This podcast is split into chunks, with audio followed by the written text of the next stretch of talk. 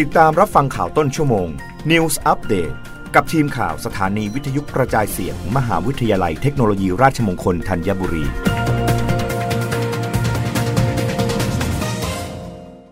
รับฟังข่าวต้นชั่วโมง โดยทีมข่าววิทยุราชมงคลธัญบุรีค่ะ ไทยภูตานหารือความเป็นไปได้ในการจัดทำความตกลง PTA หวังดันมูลค่าการค้าสองฝ่ายขยายตัว 120 ล้านดอลลาร์สหรัฐ ในปี 2568 นางอรมนทรัพย์ทวีธรรม อธิบดีกรมเจรจาการค้าระหว่างประเทศ กระทรวงพาณิชย์เปิดเผยว่า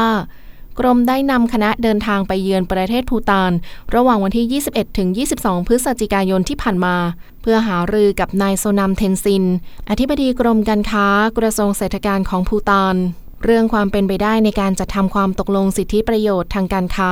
หรือ PTA ซึ่งสืบเนื่องจากที่ประชุมคณะกรรมการร่วมทางการค้า หรือ JTC ระดับรัฐมนตรีไทยภูตานเมื่อเดือนเมษายนที่ผ่านมา เห็นชอบให้พิจารณาความเป็นไปได้ในการจัดทำ PTA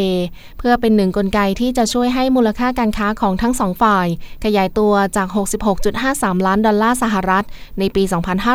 2564 เป็น 120 ล้านดอลลาร์สหรัฐ ในปี 2568 โดยการหารือในครั้งนี้ได้แลกเปลี่ยนข้อมูลสถานการณ์เศรษฐฐกิจการค้า พัฒนาการของนโยบายการค้า ขั้นตอนการดำเนินงานภายใต้ประเทศกรณีการจัดทำ PTA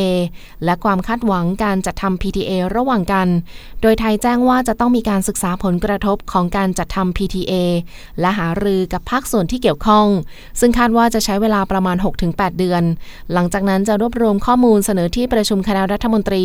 พิจารณามีมติในเรื่องดังกล่าวต่อไปในส่วนของภูตานได้ให้ความสำคัญกับการจัดทำ PTA กับไทย เพราะต้องขยายความร่วมมือกับประเทศคู่ค้าใหม่ๆ นอกจากอินเดีย บังคลาเทศ และเนปาลที่มีความตกลงทางการค้าแล้วอย่างไรก็ตามภายหลังการหารือได้เข้าเยี่ยมคารวะนายล็อกนัทชามา รัฐมนตรีว่าการกระทรวงเศรษฐกิจของภูตาน ซึ่งได้รับทราบถึงแผนการพัฒนาประเทศ และแผนการปฏิรูปเศรษฐกิจของภูตาน โดยได้มีการปรับโครงสร้างหน่วยราชการและบริหารงาน เพื่อเตรียมสู่การเปลี่ยนผ่าน เป็นประเทศกำลังพัฒนาในเดือนธันวาคม 2566รับฟังข่าวครั้งต่อไปได้ในต้นชั่วโมงหน้า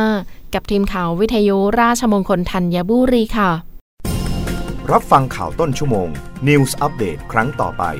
กับทีมข่าวสถานีวิทยุกระจายเสียง มหาวิทยาลัยเทคโนโลยีราชมงคลธัญบุรี